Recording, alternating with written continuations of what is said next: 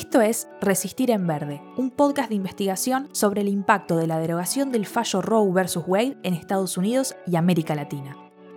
Este discurso de la vida, de la libertad, hay algo claramente en el contexto global de reorganización o de, no sé cómo llamarlo, de las derechas, que es un discurso que penetra y estamos atentas a que, bueno, lo que pasó en Estados Unidos tiene un impacto en la región sí hay un discurso que tiene que ver con los sectores religiosos, pero también con algunos sectores de la corporación médica, que son más conservadores.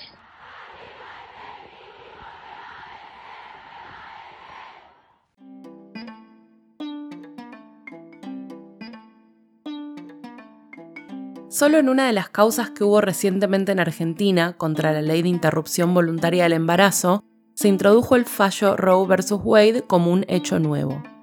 En la práctica, no tuvo ninguna influencia en la causa. Hoy, 26 de los 37 casos que se presentaron ante la justicia ya han sido desestimados, no han tenido ningún impacto y los otros que quedan todavía abiertos no han tenido ninguna decisión desfavorable en relación a la constitucionalidad y convencionalidad de la norma. Es cierto que los grupos conservadores siguen dando batalla, pero en Argentina la ley fue un producto de una decisión del Congreso mediante un extenso proceso democrático, movilizaciones masivas y diálogo democrático. Al tener un derecho al aborto establecido por ley, la única forma de vetar es a través del Poder Ejecutivo.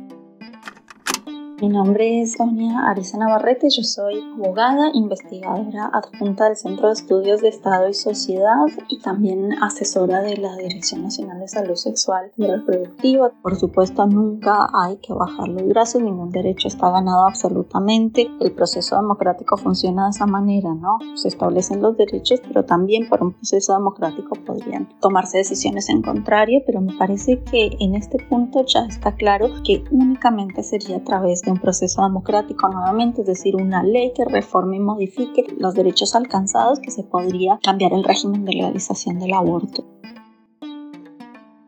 En la práctica, a dos años de la sanción de la ley, su aplicación depende de la voluntad de cada provincia. Incluso dentro de la misma provincia, varía la implementación de acuerdo a la ciudad o municipio.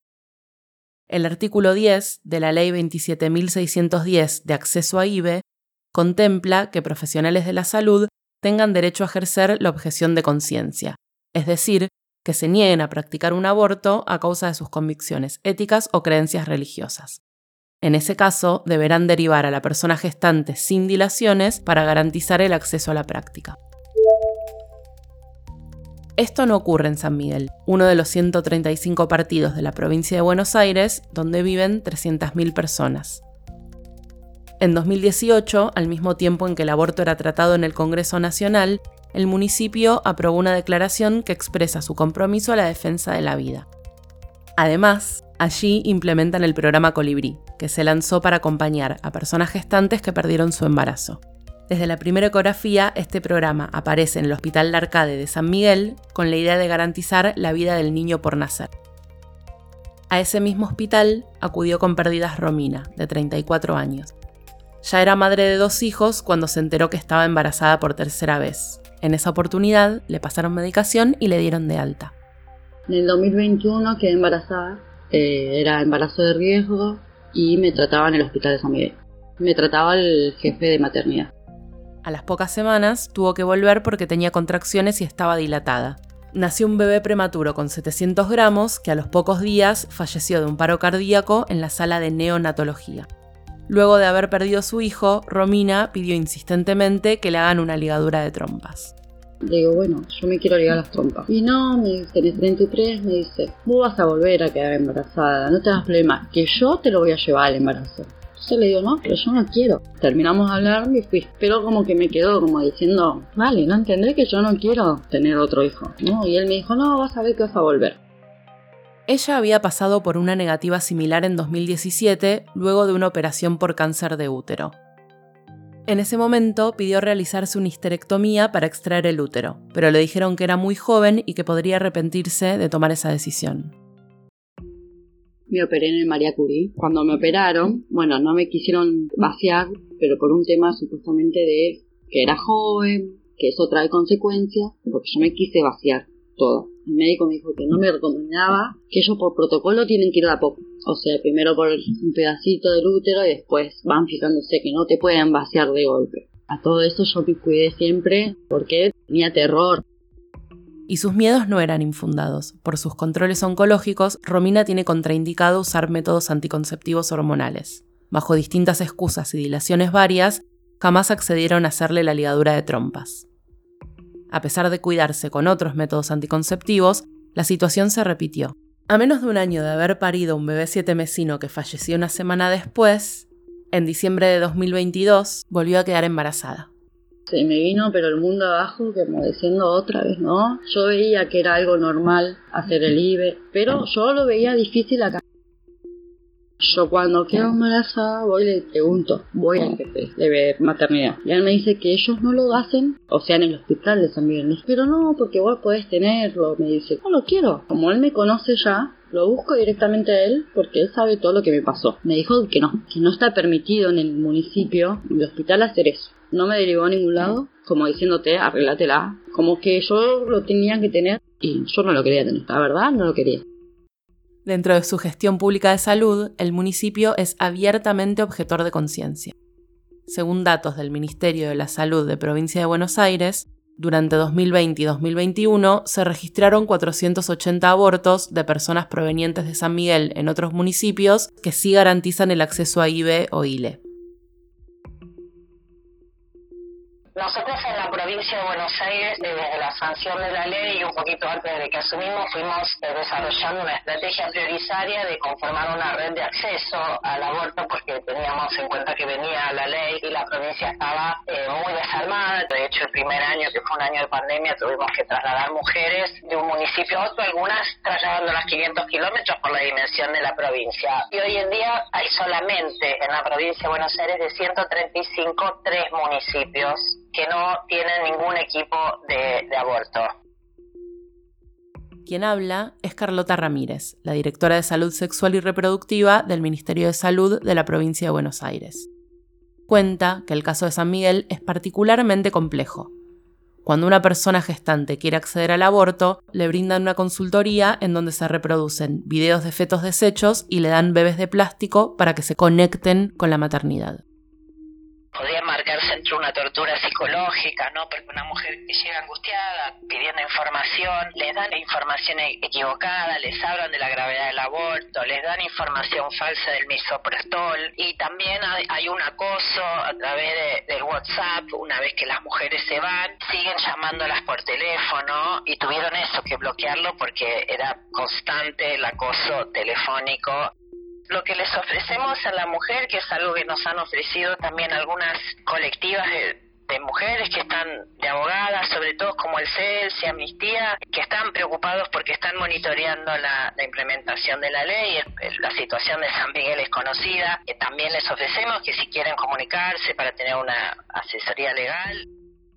El gobierno del municipio no oculta sus afinidades con el catolicismo y el Opus Dei. Tampoco garantiza el acceso al aborto.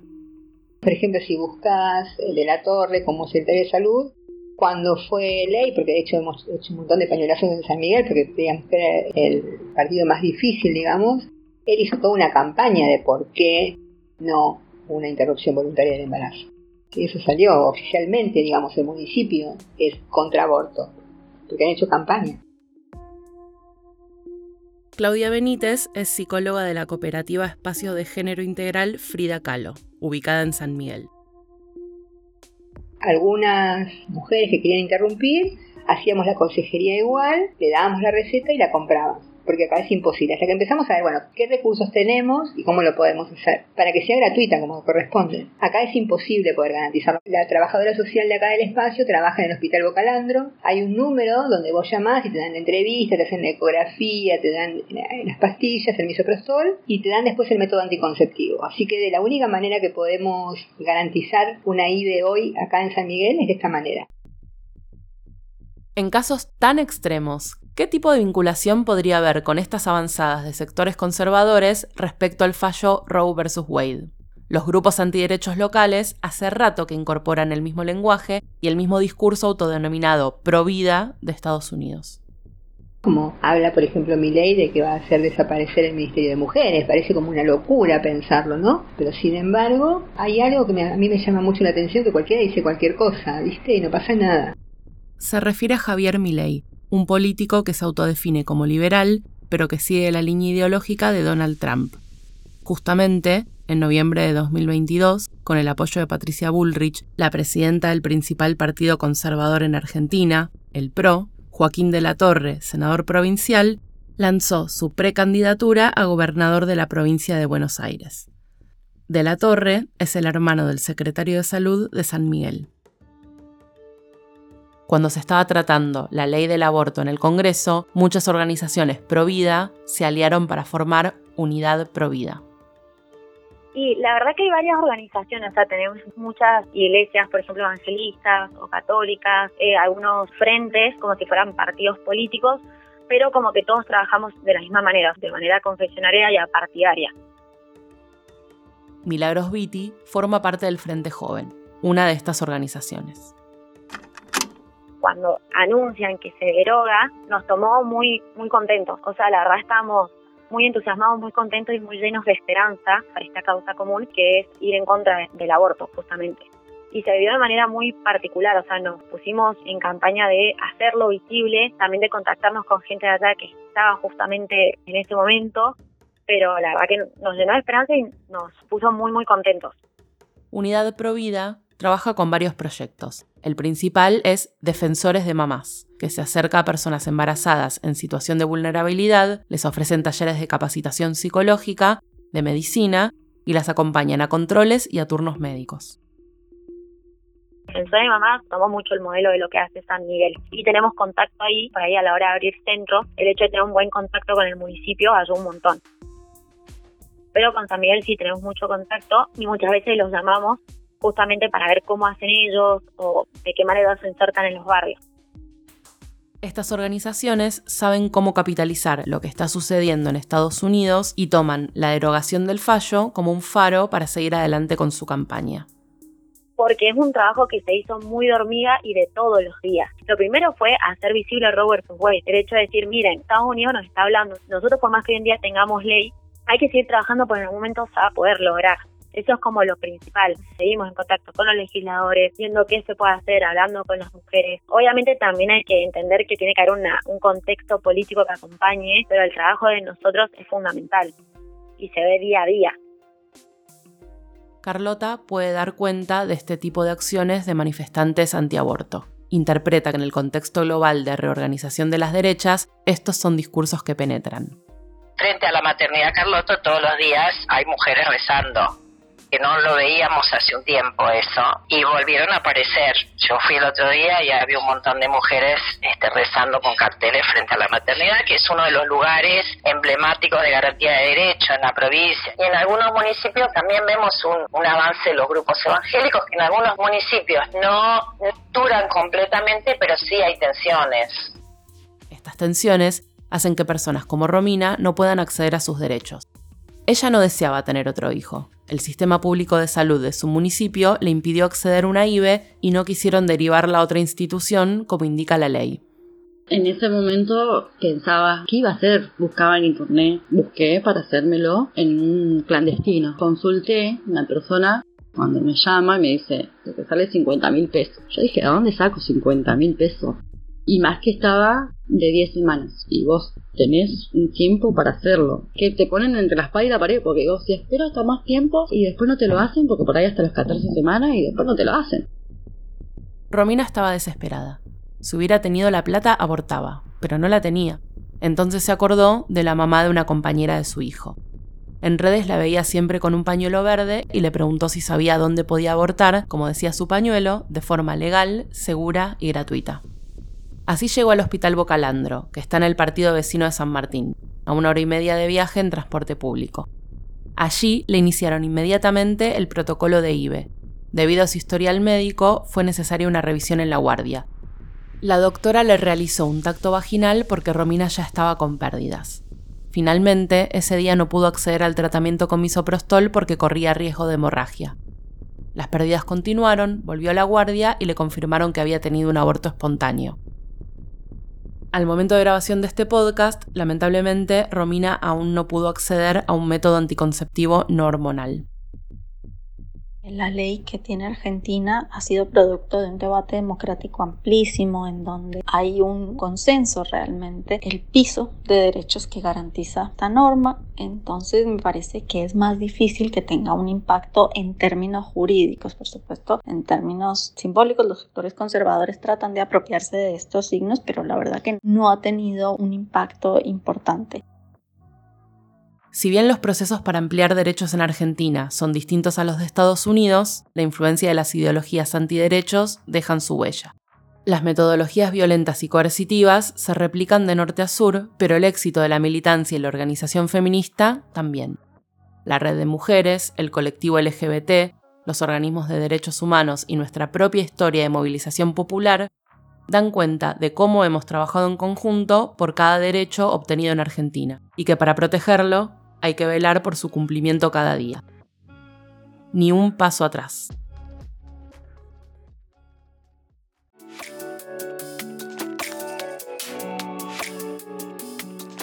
Escuchaste Resistir en Verde, un podcast de investigación realizado con el apoyo de la International Women's Media Foundation como parte de su iniciativa de salud reproductiva, derechos reproductivos y justicia en las Américas y también con el apoyo de Chicas Poderosas para la difusión.